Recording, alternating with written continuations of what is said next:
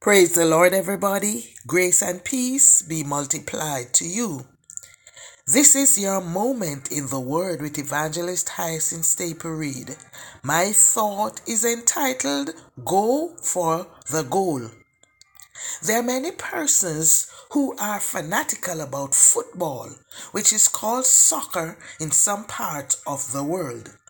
Each team goes through weeks of grueling practice under different weather conditions in order to prepare thoroughly for their first anticipated game.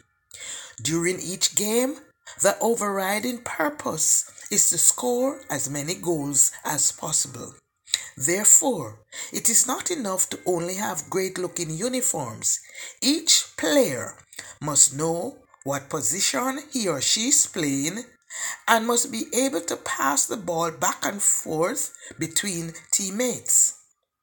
You may not be an athlete, you may not even like sports, but no matter what you do in life, you need to have a goal and focus on it in order to succeed.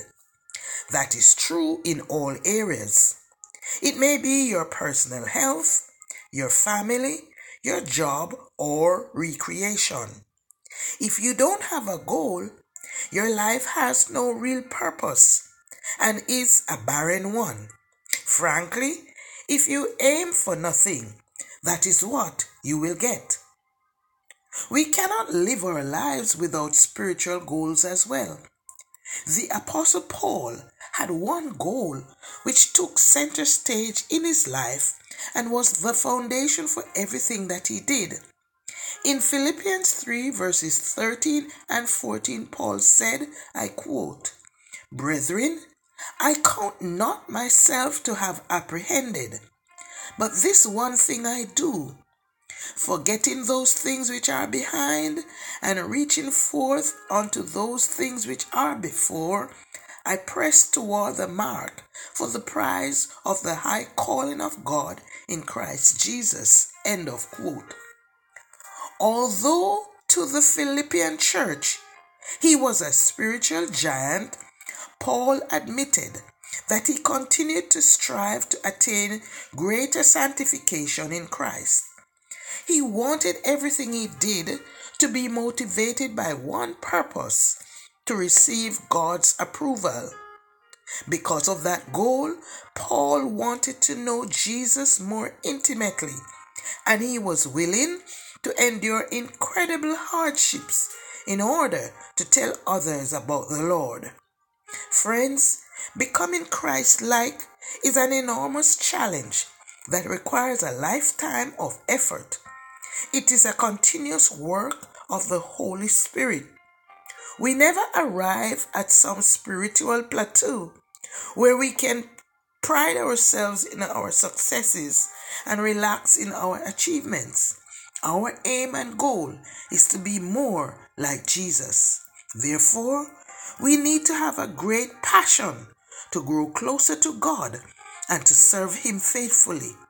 When people look at us and listen to us, they should be able to tell that the purpose of our life is to know and please the Lord.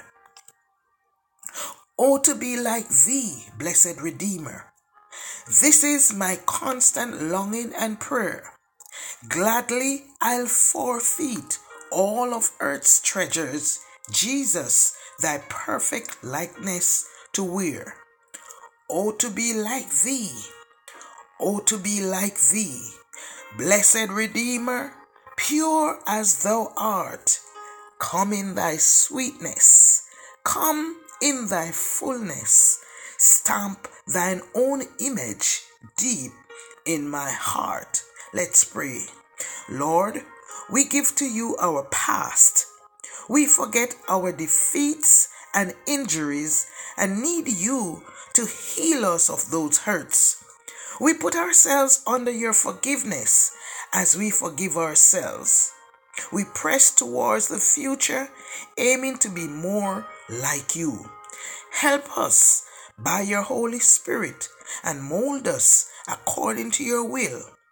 We ask all this in Jesus' name. Amen. God bless you. Have a great day. Let's press towards Jesus. Evangelist Staple Reed.